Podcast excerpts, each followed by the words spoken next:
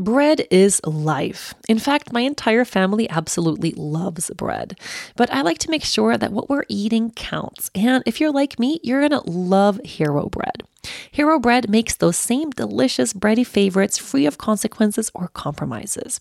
They have remade carby, empty-calorie bread products into fluffy, delicious versions that include no net carbs, 0 grams of sugar, and protein and fiber. Think of that soft, fluffy experience that you love when you're enjoying a refreshing BLT, savory breakfast burrito, or mouth-watering cheeseburger. But now it's made to really nourish you deeply. Hero Bread has something for every favorite, including sliced bread loaves, buns, and tortillas. My team tried Hero Bread and said it was the most fulfilling thing ever, but it also felt lighter and healthier. So switch to Hero Bread now and you won't be disappointed. They even have a monthly small batch drops of indulgent favorites like the 2 gram net carb herb croissant or the 1 gram net carb herb cheddar biscuit.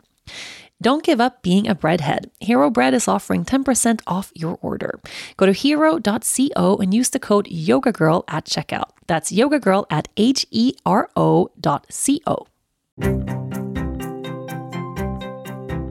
Welcome to a brand new episode of the Yoga Girl podcast, Conversations from the Heart. Wow. I have been on such a deep journey today. I have to start from the beginning. So you can probably hear from my voice that I am a little bit under the weather. And when I say a little bit under the weather, I mean, I have just been through some sort of portal, some sort of fever portal that transported me to some other realm. Like I don't even know how to explain it. So I was feeling amazing, totally fine a week ago. On Friday, I felt great. I worked out in the morning, spent a whole normal day feeling really energized, and then a little bit tired in the evening on Friday. That was it.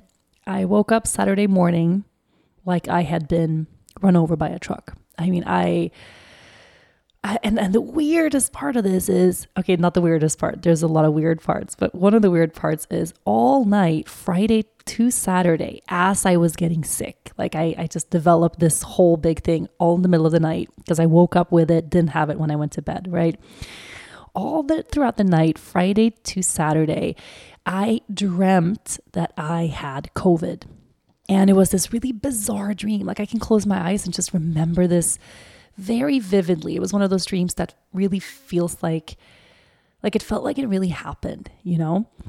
And in the dream, I was on a boat with my whole family. We were all, it was like separate big vessels, like these big ships, almost like oil tankers, kind of these huge, or like cargo ships kind of.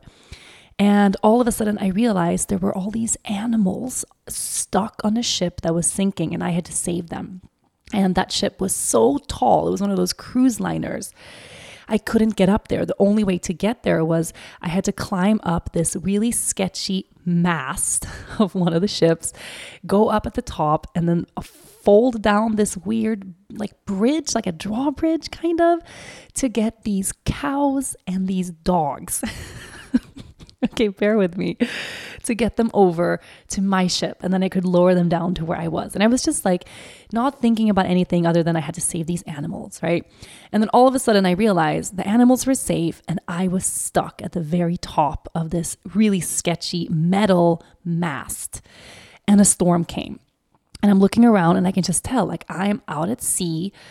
I mean, I was like 100 feet up in the air, like way up, and almost couldn't hold on. Didn't have anything to strap me down. And I'm just realizing, like, I am not going to make it. I'm going to die up here. Like this is, you know, and then I see Dennis on another ship, so upset with me. Like, why do you have to do these stupid things? Why would you climb up there? Why would you go rescue those animals? Like, we're here. And he's like telling me, like, really angrily, like, your family's here. Why are you over there rescuing those animals? Like, he was just so upset that I'm like, basically I was being irresponsible to myself and to my family by being over there, you know, trying to help other beings, basically, which I got later on the other end of the portal, I started realizing that that was just very telling in so many ways. And then all of a sudden, somehow, like in the dream, it just skipped forward. So I guess I didn't die. I don't know. It skipped forward and I realized, like, I'm really sick now. I have a high fever. I just, oh my God, I have a crazy headache. I am really, really ill. And I realized I have COVID. I don't know how I got it, but I have it. And I realized, okay, Leia has it. She's okay. Dennis has it. He's okay. And then all of our friends, a bunch of our friends from Sweden were there. So our best friends, Olivia and Patrick, and their kids were there. Olivia's parents, who are a little bit older, they were there. And then her siblings and a few other friends. And it was just like kind of unspoken that everyone had COVID. Like we all had COVID together and we were in this like COVID bubble. So we didn't have to make a thing of it or talk about it because we all had it. And then things kind of moved forward a little bit in the dream. And then all of a sudden, I just mentioned something about like having COVID and, oh, I feel so bad. I feel so shitty. And then Olivia, who never gets upset about anything. I mean, she's my best friend. She's never one to like get pissed off. She just turns to me and goes, what do you mean you have COVID? And she's really upset. And then Patrick goes, you have COVID and we're here with like some elderly people and you're just getting everybody sick on purpose? Like, how irresponsible are you? And he got so upset with me. Both him and Olivia were just furious with me. And I realized, holy shit, I was the only one who had it. No one else had it. And I'm just endangering everybody else. It was really intense, this dream. And then I wake up and I realize I'm fucking sick. Okay. I woke up to I had 104 fever that spiked to 106, which if you're not a Fahrenheit person, but a Celsius person, I had a 41.2 was as high as it spiked when I was actually taking my temperature. But I had a lot of like chunks in my day where I was like too delirious to take my temperatures. I don't know if it went higher than that, but 106 or like a 41 degree fever is like not okay. Okay. It is way too high. It's not a normal fever. It's not just a fever you just casually have. Like oh my God. Okay. So of course, at this point, I am convinced. I mean, I know I dreamt I had COVID. I mean, Patrick told me in my dream I had COVID. I have all these crazy symptoms, right? So I make it through the day ish. And in the afternoon, we go to get tested, or I go to get tested. And I did one of those tests. There's so many tests now. I don't even know. And I didn't do the rapid tests that everyone says like doesn't work so well. But there is another fast test that was very expensive. It's called something, NAT something. I don't know. They just introduced it on the island. Apparently it was like the first week that you're allowed to use this test. So they were like, we recommend this. This is the one that has the most certainty. But then, of course, as after I shared that on Instagram, I was like, okay, maybe that test was bullshit. I don't know. But I got that test. It said out negative. And the doctor said, because I had such severe symptoms, like my fever was so high. I mean, I couldn't barely like think. I couldn't open my eyes. My headache was so bad. I couldn't look at a screen, couldn't look at a computer. Like I couldn't like talk to people. Like it was so, so, so bad. Even after I took paracetamol or something to reduce my fever, it was still so bad. And the doctor said that like with that kind of severity of symptoms, like it would be positive. Like the doctor was super, super sure. Like, no, I really don't think you have COVID. We will test again in a couple days to make sure, but I don't think you have it since you're testing negative with these amount of symptoms. Okay, I already know people are going to listen to this because COVID is such a sensitive topic, as it is currently the topic running and ruining all of our lives. People are going to be listening and have all sorts of things to say about this. I'm just sharing what happened in my day. Okay. Obviously not a doctor or an immunologist or any of that shit. So just no need to freak out. Anyway, this went on for 4 days. Okay. I recorded 2 episodes of Yoga Girl Daily, like the Monday and the Tuesday episode of Yoga Girl Daily, which is my daily show, like the mini version of this show. If you don't know, Monday through Friday, there is a Yoga Girl Daily episode, a new one out every day. And normally I record them the day before, like it's very current. Like it's not something I do once a month and I do all the episodes in one go. Like I record something every day. And and I had to record, right? I mean, of course, like, no one's gonna die if I am on my deathbed not able to record an episode once, but that's just not how I roll. Right? So I actually realize as I'm saying this, I have to listen back to those episodes because I don't know how they are.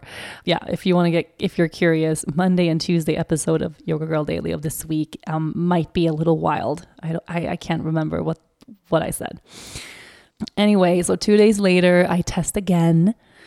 And this time I did a test. So it was the PCR test, which is the other kind of test that you have to wait a long time for the answer.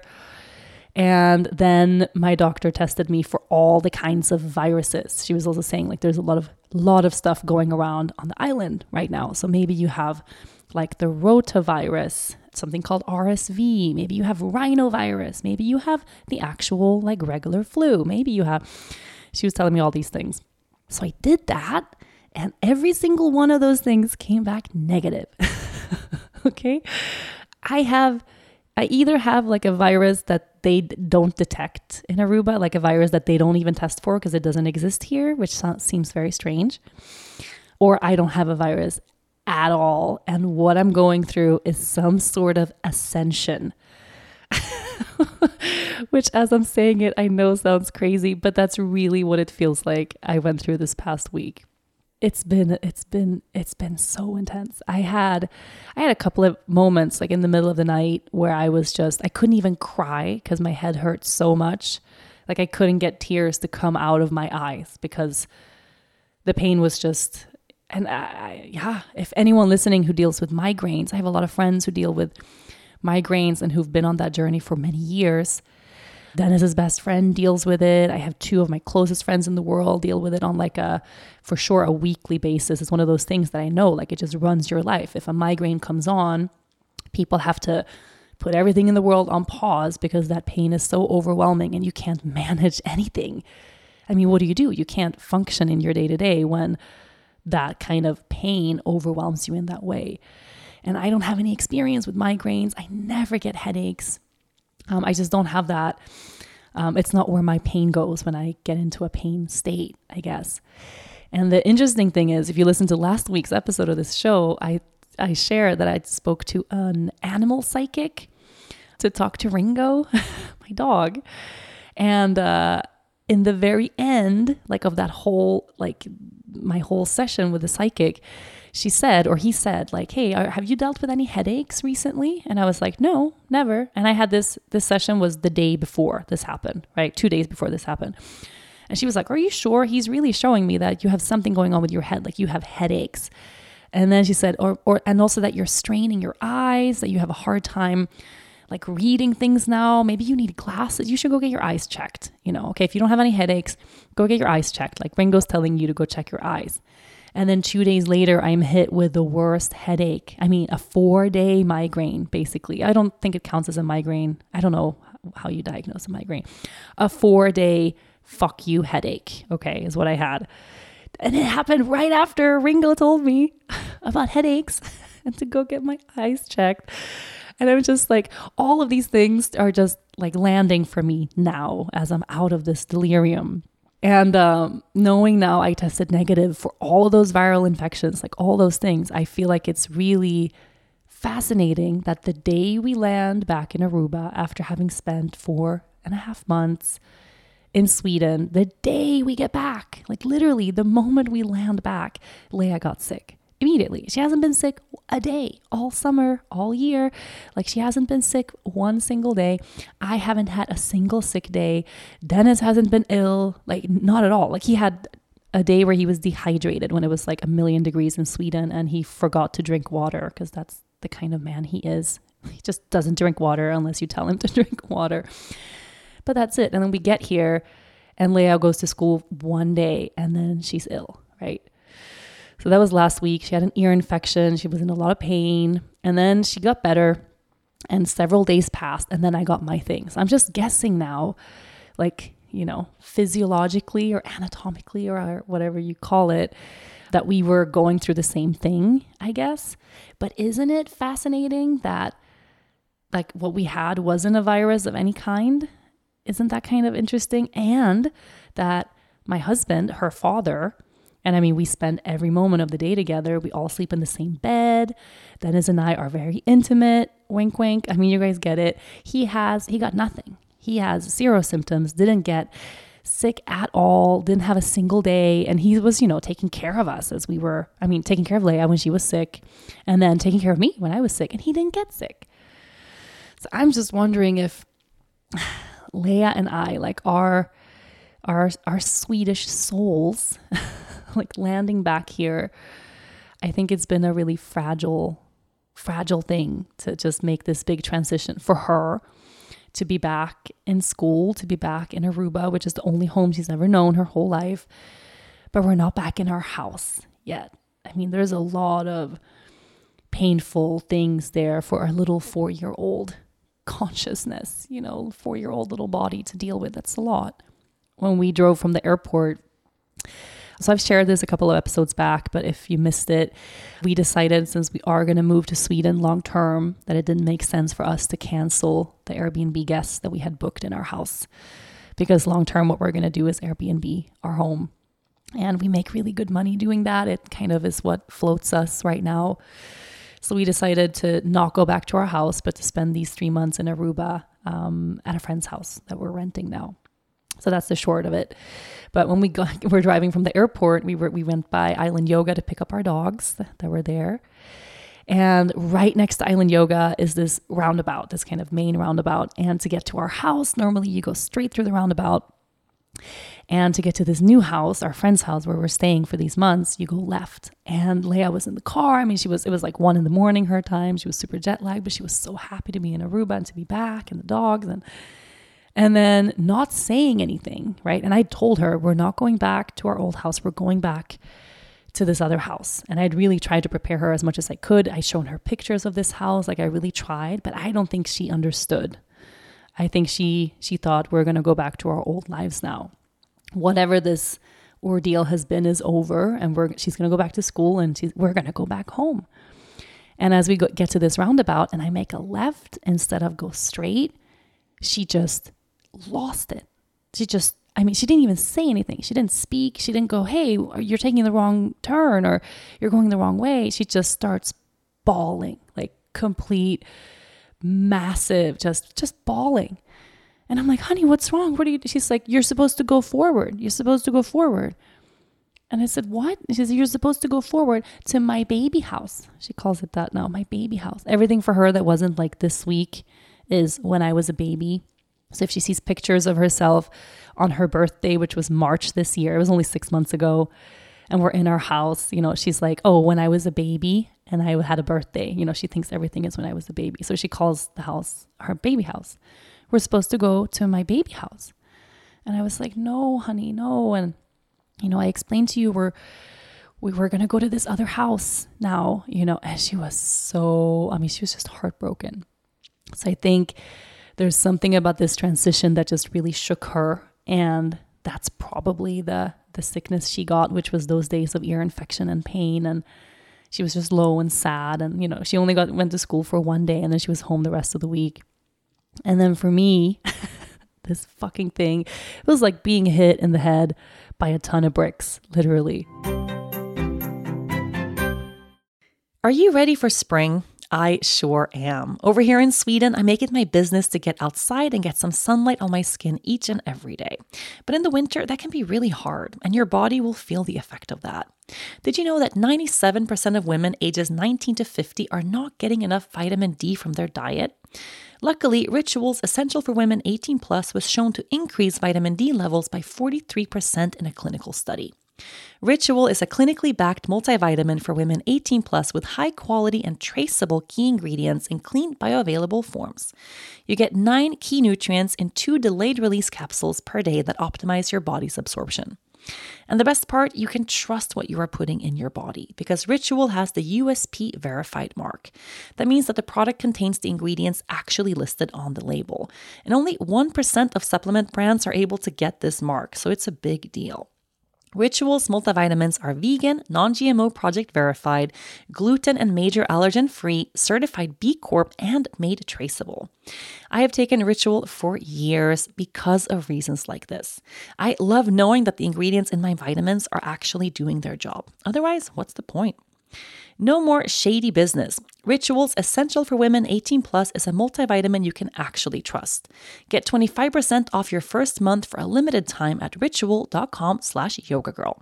Start Ritual or add Essential for Women 18 Plus to your subscription today. That's ritual.com/yogagirl for 25% off. So finally this morning, right after 4 days of this crazy, I can't even think back at what did I do for these 4 days? Where was I? I haven't eaten. Okay. I haven't had a meal in four. Have you ever been that sick? Okay. Maybe I'm like exaggerating this because for me, this is a big deal. I am never so sick that I can't eat. Okay. And I know we're all different in that sense. Some people, as soon as they get sick, they just lose their appetite. I'm the opposite. Whenever I get sick, I want a snack. You know, if I have a cold, I want to lay on the couch and eat something and, watch Netflix or I want to bake. Oftentimes when I'm sick, I bake. I get bored being at home because I'm sick. So I end up baking. I just had 4 days of fasting. Okay. And I am not a person who easily just fasts. I never skip a meal. Everybody has that friend I forgot to eat breakfast today, or I guess I forgot to eat lunch. That has never happened to me. In the history of the world, have I ever forgotten to eat breakfast? That is not in my, that's not in my itinerary for this journey, okay, at all. So for 4 days, I have not had a single meal. I have been drinking. I've been drinking. That's been my one thing. It's been in the front of my mind throughout all these feverish dreams. 106 fever. I don't know how I was communicative. I probably should have gone to the hospital. I don't know. But I've been drinking. I've been drinking.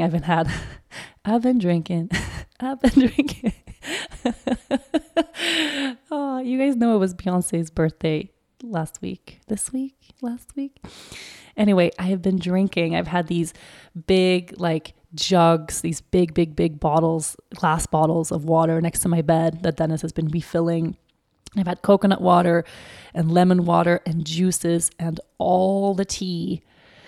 I probably have had 5 liters of beverages by my bedside at any given time. So every time I got up to pee or sat up or did something, I would chug so much liquid. I didn't get dehydrated at all, that I know. At least I don't think so. But so finally, after 4 days of not eating, just drinking, no, I can't get that Beyonce song out of my, that's such a good song. You guys know, can't get it out of my head. Yeah. After 4 days of that, I woke up this morning and literally I hear the birds outside.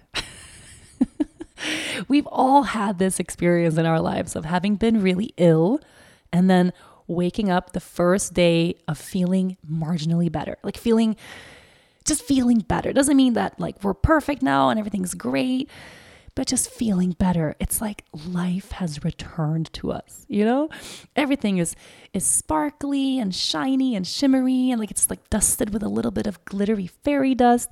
I opened my eyes and I heard the birds outside. It was oh my God, I'm alive. And you can tell by my voice, I'm still, no way can I leave the house. I'm not great, but the fever is gone. I'm sweating a lot, but I don't think I have a fever anymore. I think it's just the aftershocks of this crazy fever hit.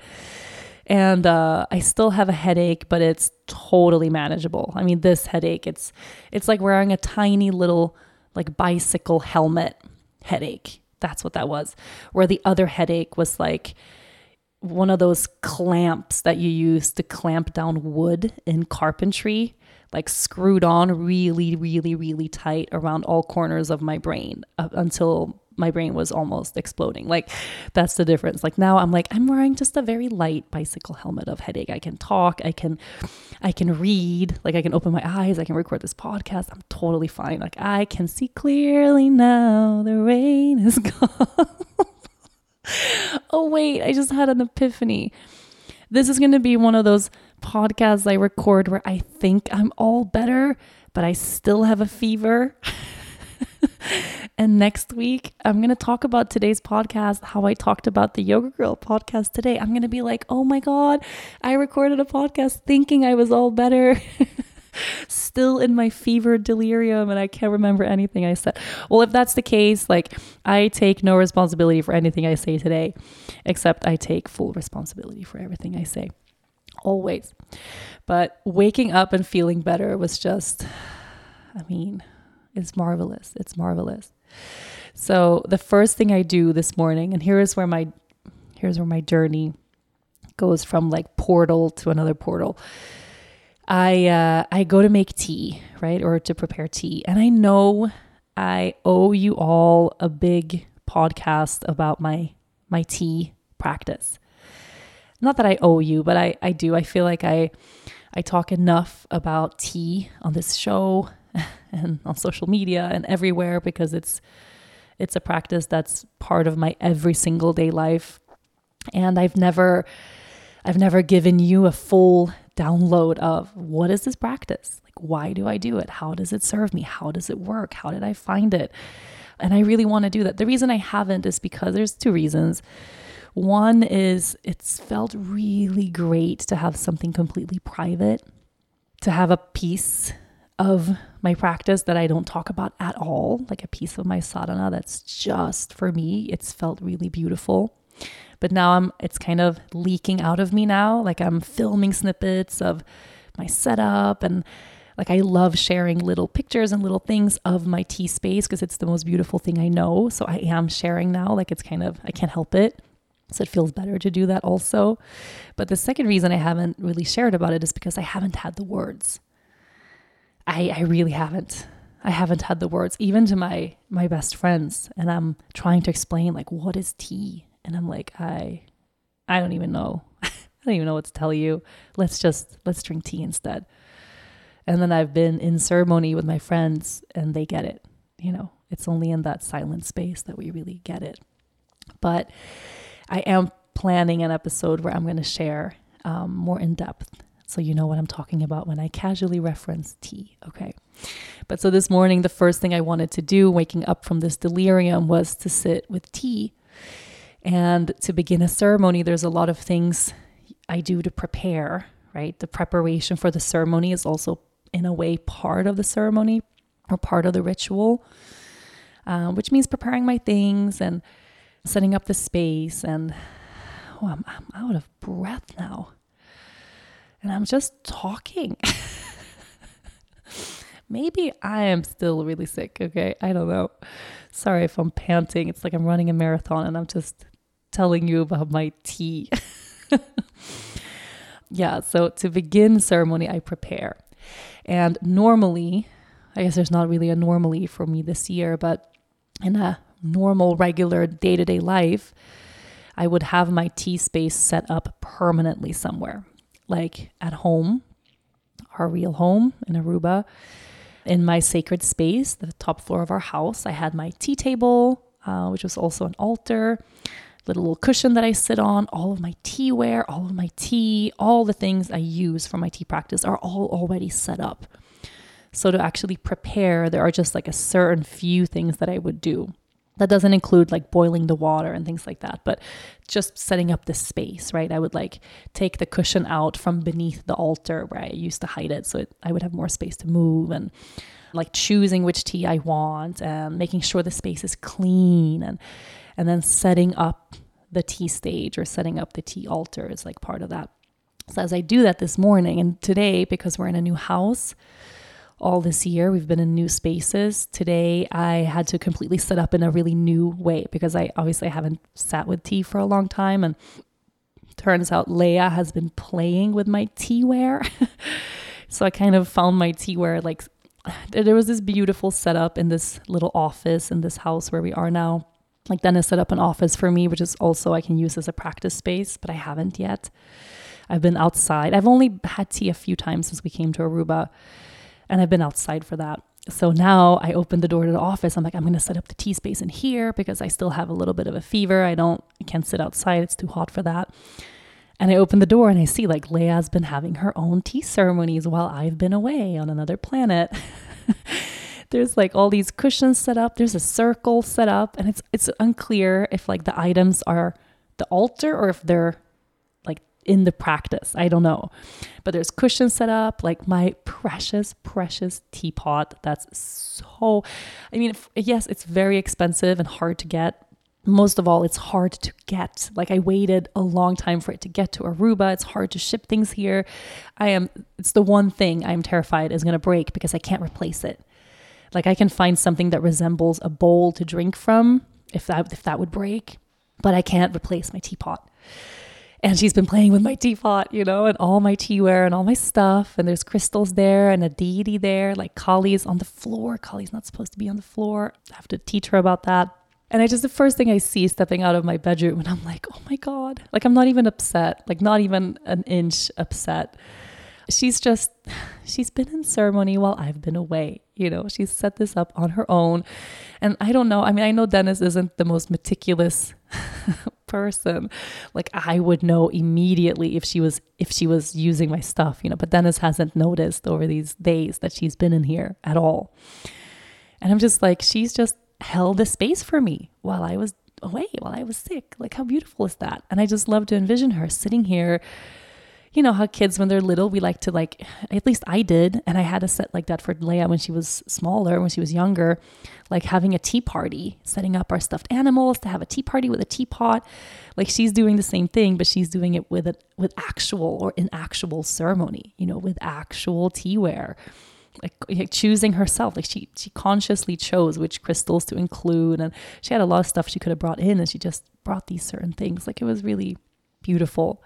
So already there, you know, this first thing I see after being so sick, I just feel really emotional that I have a daughter who's taking after what she sees in this beautiful way. I mean, it just felt really precious. And then I set up the space and I set up the table and I go outside and I just pick some flowers. And it's so beautiful to pick flowers here in the Caribbean because of course, everything is very colorful and big and alive. It's different than what you find in the forest of Sweden, right? It's beautiful in a different way. And I set up the space. And here is where what really broke me open, I guess. I mean, I was emotional the whole time and my body is totally broken down. You know, everything aches. I've been sleeping sitting up because of this headache, like weirdly, like I'm half sleeping. I mean, for 4 days basically. So I have so much pain in my upper back and my neck, and you know, my body just feels in Swedish there's a word that fits perfectly. It's called mörbultad, which basically means mör. It's like raw, but not even, you know.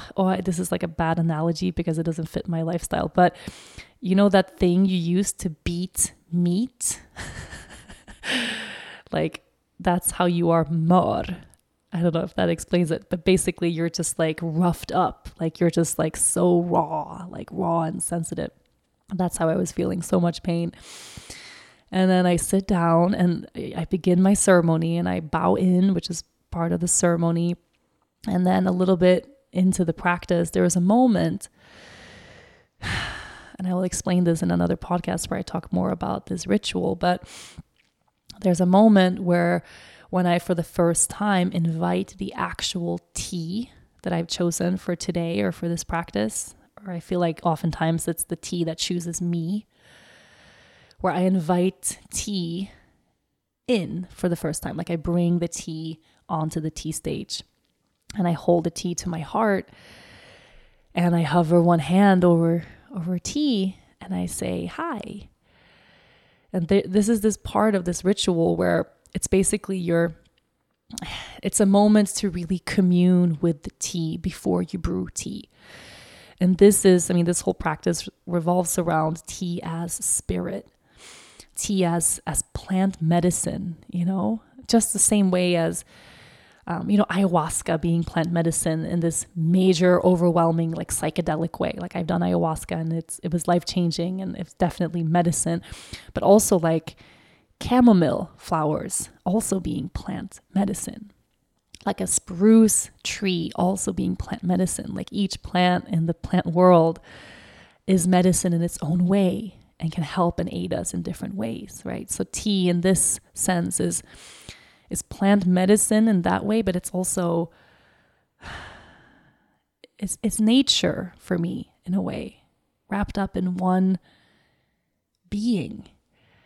And that energy is very, at least for me, this is just my own experience. The energy for me of tea, it's like, it's the energy of God. And it's also very feminine for me. It has this very soft, very nurturing, very nourishing quality to it.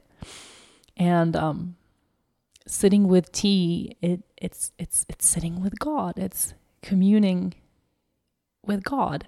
And it's also sitting with myself and sitting with nature. And in its essence, isn't me and God and nature, isn't that all the same thing, you know, when it really comes down to it? A consistent body care routine is a really important part of my self-care. I feel so much better when my skin is looking and feeling good. It's such a small thing that has a big impact on your overall day for your well-being. A consistent body care routine doesn't just promote healthy, glowing skin, it actually boosts our mental health too. So give your skin a glow-up with Osea's clinically proven seaweed-infused skincare that provides results you can see and confidence that you can feel. Osea's Andaria Algae Body Butter is not your typical body butter. It transforms dry, crepey skin to smooth, soft, and supple skin, and it's my absolute favorite. I use Osea's products religiously, and I have been for years. It really is the best out there. One of the best parts about the body butter is that it's non-greasy. I hate putting on body lotion and feeling slippery and sticky all day, but Osea's body butter absorbs right into your skin, leaving you feeling hydrated and ready to make the best of whatever is next on your agenda. And it's been shown to hydrate you for 72 hours after applying. Skincare is self-care, so this is a habit worth keeping all year round. With Osea, you will get clean, seaweed-infused products from a company with over 27 years of experience, making sure they are the safest for your skin and the planet. All of Osea's products are vegan, cruelty-free, and climate-neutral certified, so you never have to choose between your values and your best skin. Glow from the inside out with clean skin and body care from Osea. Get 10% off your first order site-wide with the code YOGA at oseamalibu.com. You'll get free samples with every order and free shipping on orders over $60. Head to oseamalibu.com and use the code YOGA for 10% off. Okay, I don't know if I'm doing a good job explaining this, but so anyway, with tea being this guide, right? This guide I speak to that speaks back, that sort of tethers me to Mother Earth and is Mother Earth at the same time. There's this moment where I bring tea onto the tea stage and I say hello. And this moment I've struggled with a little bit. There's so many different intricate parts to this ritual, and throughout this practice, or all this time I've been in this practice, I've always had there's always different things that suddenly like open up for me. Like, oh, I don't know. There's no, if I'm lacking flow in this movement, or I question, why do I place this item exactly here? Or, you know, there's like things, it's just like a yoga practice. You start practicing yoga and in the beginning, maybe you're mimicking something. And then you realize, hey, when I arrive at this pose in this way, with this intention, you know, something changes, something opens, something shifts for me. I can approach it in this way, or I can breathe in this way, I can move in this way. You know, everything is so intricate, and you change one thing and then everything else changes too. It's like that chain reaction of flow. And I have that in my tea practice all the time, where I tweak little things or understand little things better. And there's been this moment of every time I bring tea in and I say hello and I welcome her, I've had a moment of hesitation all the time. It's like I haven't nailed this connection of how do I greet her? You know, it's been, I don't know, I can't explain it. It's been like a moment of hesitating a little bit, and then I land in something that feels right for me for that day, which is often thank you, you know, thanks for meeting me here. I'm so excited to be with you today. I'm so happy to be here, and thank you and welcome. And you know, something to just kind of spark that reciprocation of that relationship, you know, that connection of, it's not just me sitting here, you know, mindlessly doing some movements with my hands and then drinking some beverage. It's like, no, this is presence. This is life in action. It's divine. Like, it's something much bigger than just me. So today, and I'm for sure going to cry now as I do this, and I bring tea to the tea stage, and I just sat with that for a long time. Like, what is this? What is this hesitation here, you know, to say hello? And then I realized the reason I hesitate is because I haven't accepted, I haven't embraced, I haven't allowed what this energy means for me. Like what tea really is for me. I've had to keep that away because it's been really big. It's been really overwhelming. And now I was in this place of, I was feeling like a child, you know, I was feeling like a newborn, like reborn to this earth somehow through this crazy fever. And I sat there and I just realized, like, this energy for me, this thing I'm sitting with every day is my mother. And it's hard for me to say that, because for me, you know, when I think of mother, it's so complicated. It's not this simple relationship, you know, of mother-daughter that I was taught everyone has. It's not this uncomplicated, you know, only loving, only nurturing, beautiful symbiosis of a relationship. Like, that's not it. For me, that relationship has been really painful. You know, it's been really, really, really hard. And it's been hard all of my life. I just didn't know it until about 2 years ago. And since I figured that out, it's been really, truly terrible, right? It's been good in a lot of ways because I've learned so much about myself and I have so much clarity and I have boundaries now, and I have a much healthier relationship with every being in my world after figuring these things out. But also in a big way, it's like I lost my mom and she's still here. You know, and it's a really hard pill to swallow. And I'd forgotten this, but when I realized this morning, as I was like bringing tea in, I realized that this is this mothering quality to me. Like, I really, really feel this in tea, in this. It's so nurturing. It is a mothering. It is me mothering myself. And it's also me being able to sit with my mom in a way I can't in person, right? I just can't. It's not possible for us to do that. And as I realized that this morning, I remembered, and I can't believe I could even forget something this big. But when I first found a tea, which was end of last year, and started the practice January of this year, and I had my first big tea sit. And I was so heartbroken about my mom and about our separation, and I know I often seem very tough, and I don't talk about her a lot because it brings up a lot of drama, and it brings up drama with strangers who listen to this show who aren't very kind. So I really try not to talk about her because I don't want any drama for either of us, you know. And I had one podcast earlier this year, one single one, where I spoke about the boundaries I've set, and I spoke about our relationship a bit. And I was really hard after that because so many people had so much to say. And anyway, so I don't.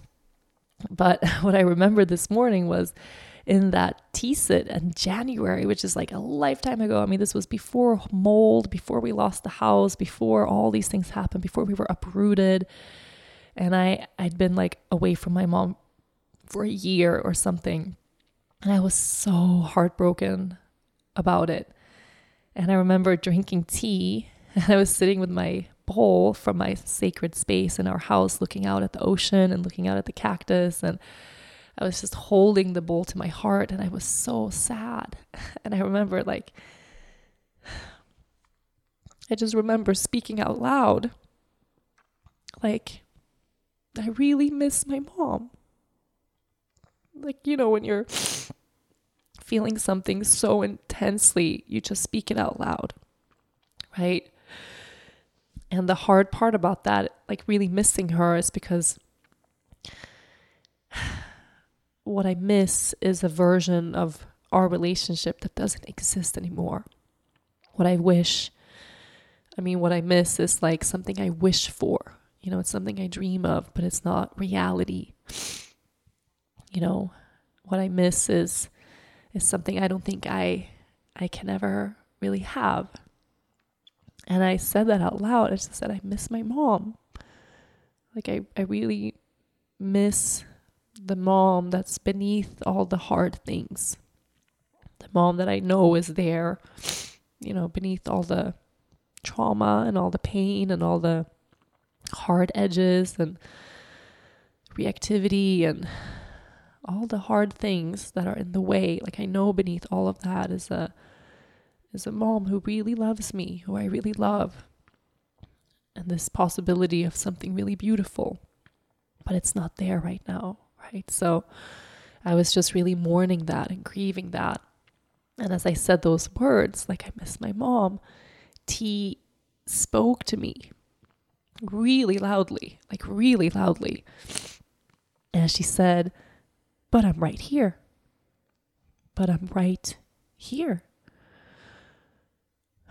And for me, that was my first ever experience in my life, feeling a connection to my mother without my mother present, feeling a connection to mother, you know, in a bigger way also, not just the human being who birthed me, that also, but also to the mother of us all, you know, Mother Earth, like feeling this connection to being able to also mother myself by nurturing myself and nourishing myself and by inviting these hugely important mothering qualities into my life in every way I can.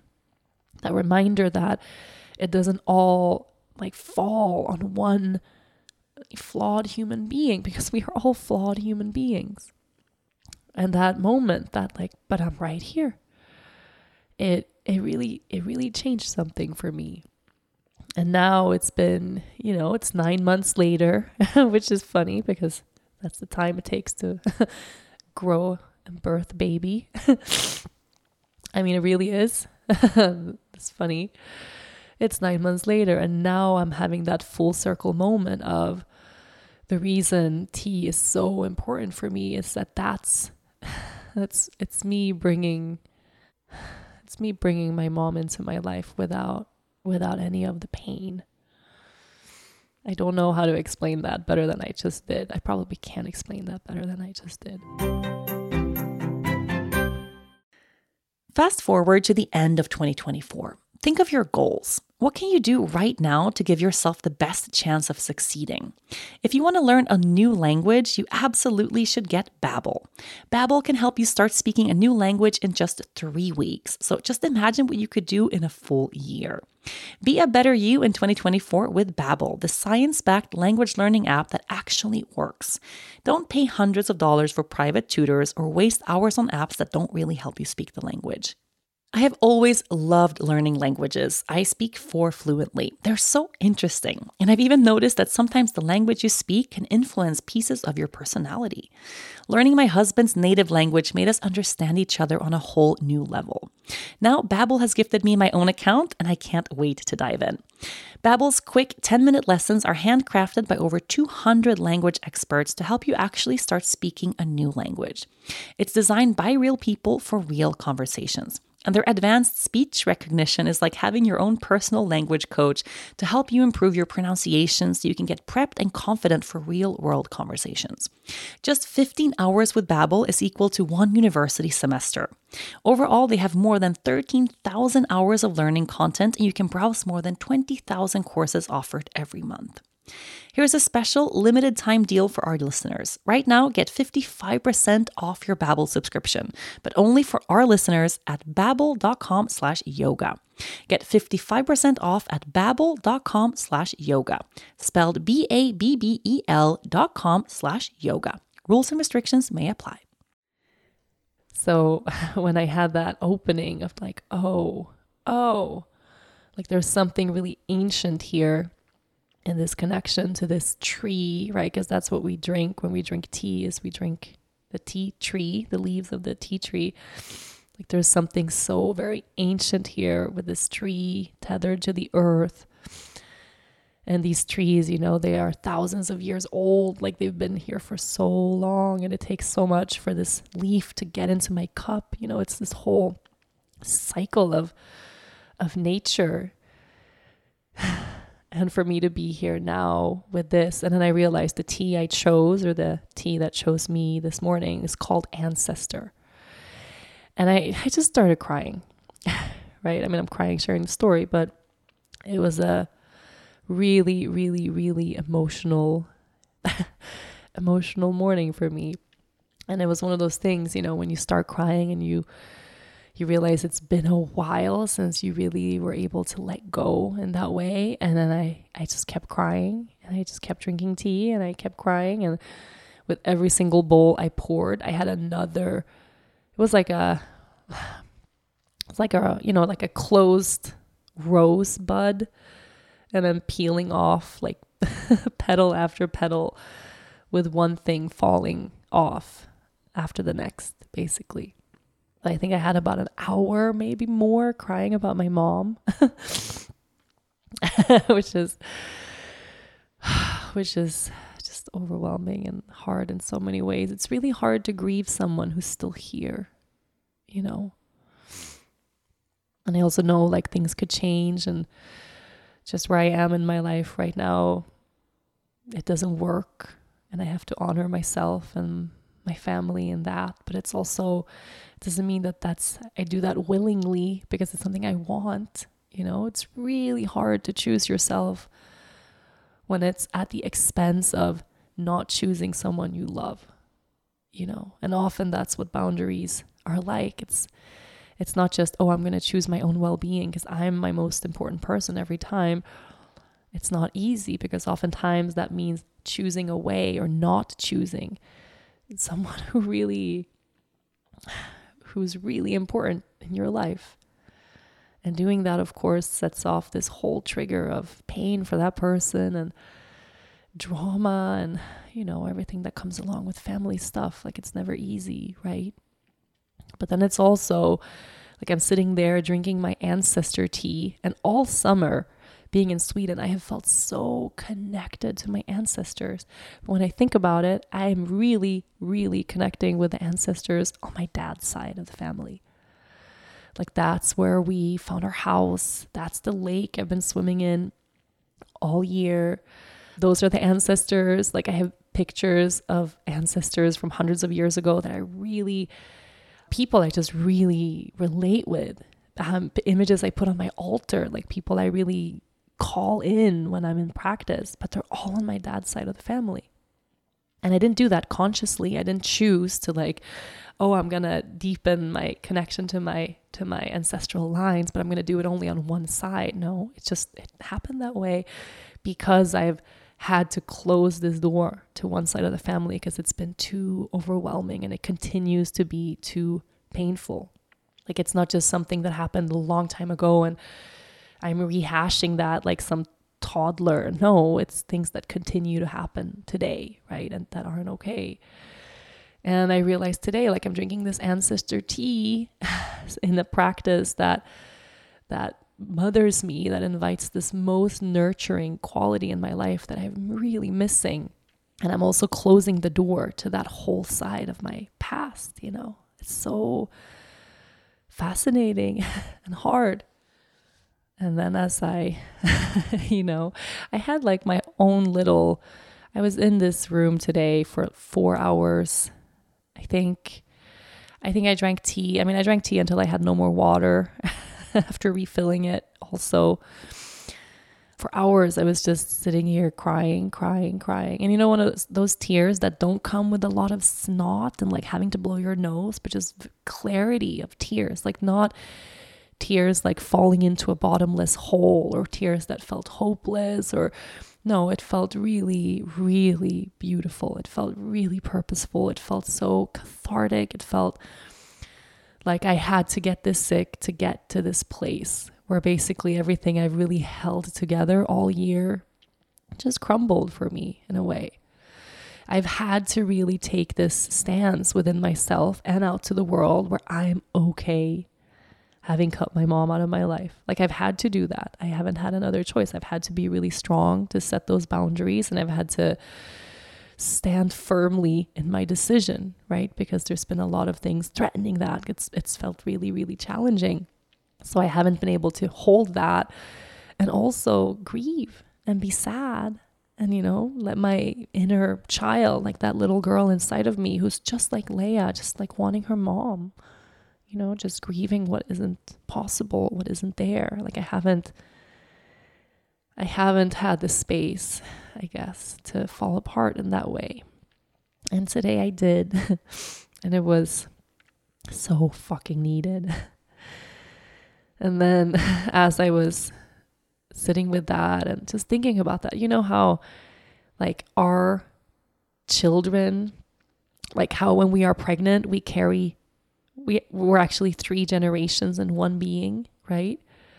So when I was pregnant with Leia, I wasn't only carrying Leia, but already within the fetus that was Leia was the egg that will become her children, right? Like you're born with the amount of eggs that you have for your entire life. So it's like you're already carrying future generations too. And that means that when my mom was pregnant with me, she also carried Leia, you know, because the egg that became Leia was already within me. And that to me, when I was pregnant and I found that out, I found it so healing. So like, wow, it's, you know, it's like past, present, future, all in one body. It's so beautiful. You know, it's maiden, mother, crone, all at the same time. It's like we get to embody all of this. And of course, I am aware I wouldn't be here if it wasn't for my mother. You know, Leia wouldn't be here if it wasn't for my mother. Like everything goes back to this one beautiful, complicated fact that we get the parents that we get for a reason, you know, and they come with the challenges they come with for a reason. I get that. For me, that's applicable. It doesn't have to be for you, but it doesn't make this any easier to manage, right? And I was drinking this ancestor tea and just feeling that and crying my eyes out and then realizing that, you know, like I'm also grieving this home. That is a very hard grief for me to explain because, you know, we lost a home that still stands. That's a really privileged thing to say, you know, like since we made the decision that we're not moving back, yeah, that we're not going back. This journey took us to Sweden instead. So although technically if in 2 years we decide Sweden wasn't for us and yeah, we want to move back there, yeah, we can. It still means that the home as we knew it, you know, the home I labored Leia in, you know, the home, like the only home she's ever known, the home she was raised in for the first 4 years of her life, that's never gonna come back, you know. And it's a strange grief in a way because, yeah, I don't know. I think I've felt like I'm not allowed to grieve it. You know, it's not like the house burned down. It still stands. And I don't know, but I felt that really intensely today that, hey, this was your first home. Like it really was our first home, and it's not gonna be what it once was, even if we do decide to come back one day. And I think the pain of losing it all and losing all of our belongings and having so many months. It was a lot. Fuck. I want to get better at holding privilege and pain at the same time. I often just dismiss what I feel because I go straight to, but we're so blessed, right? Because we are so fucking blessed. And I don't want to be entitled or petty or arrogant or I don't know. I just try to jump straight to, but we are so blessed. You know, so many people, like, we can afford to stay in Airbnbs. Oh my God, that is the blessing of all blessings. You know, I can't grieve this mess, you know, because I should be grateful, and I should be grateful. But in doing that all year, I think it's added up to just holding a lot of sadness about being uprooted, you know, holding a lot of sadness around the whole ordeal, knowing that we lived in a home that we loved and it made us sick, you know, and every item in that house we lost and had to throw away. And even today I haven't been in my inbox in a very long time, and I was just going through my inbox and I found all of these postcards that people sent to Leia with pictures of her old bear that she had to throw away, or we had to throw away because of mold. And I was just like that on its own is a whole chapter. Every little loss wrapped up into this big loss of losing everything. I mean, losing bear is a whole, like, it's a grief on its own, in and of itself. You know, me losing Andrea's yoga mat, my best friend in the whole world, she died, and I had to let go of her yoga mat, you know, like, even saying that, and I have to cry about it because I can't not cry about it. I think it means I'm not done grieving that yet, you know. And there's this part of me is like, it's just stuff, you know. People actually lose people. Like, I am a person who lost people. I know what it's like to lose a person you love more than anything. And what I'm losing now, like losing Andrea's yoga mat, does not compare to losing Andrea, right? I went through the process of losing my best friend, and now it's like I lost her yoga mat. So why is that a big deal? And I think I have so many of those little items, you know, that meant so much, that represented so much than just the thing that they are. And I just had to bundle them all together into this thing called, like, throwaway or loss. And I put it over there because it's just stuff, right? And as I was sitting with that this morning, it was just like, oh, but it's not just stuff. You know, every single item that I lost represented this big wound that was already there, you know, of the loss of that person in my life, or the loss of that time in my life, or whatever that thing represented. And it's hard to give yourself space to process when you're constantly trying to hold everything together, right? And that's my role. I am the holder of things, like, always have been, always will be the holder of things. Like, I'm holding things together all the time, making sure everyone's okay, making sure everyone's safe, making sure we get to the next step, the next phase. Like, even now we're in Aruba, we have this long list of things. If we're actually moving to Sweden, renovating this house from afar, how are we going to do that? We haven't started that. Is that even possible? Can we afford it? You know, how are we going to get her into a school? How are we going to start our lives somewhere else? Close a whole chapter here if that's what we're doing. Like, there's millions of things that have to get done, and I'm focused on that all the time, right? All the time, while holding my daughter, making sure that she gets to feel everything and process everything. That I forget about myself, you know.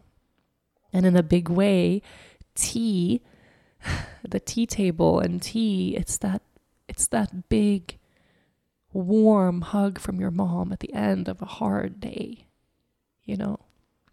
It's like being scared the first day of school. Like, I remember that feeling so much, being scared the first day of school, like, new people, new friends, new teachers. How is it going to be? It's like your mom holding your hand as you cross the street, telling you it's okay. Like, everything that represents mom for me. It's that nourishing space to feel safe. And I really miss that. I really need that. I really crave that. And I'm really good at giving that away and doing that for my daughter and my husband and other people. And tea does that for me. And I'm so grateful for that. I mean, I got 4 hours of crying my eyes out, but feeling so safe and so held and so good this morning that in a sense now I feel like I feel okay. And I know okay isn't the same as like I feel great. I mean, I feel okay as in I'm okay, you know? Like my feet are on the ground and I'm here. I'm okay. I'm here. I'm right here. And I think that's what T was telling me at the beginning of the year, and what T continues to tell me today is that I am right here. You know, when I feel like I need someone, I need help, I need support, I need to be held, I am right here. There's a mother within us all waiting to hold us all the time, every day.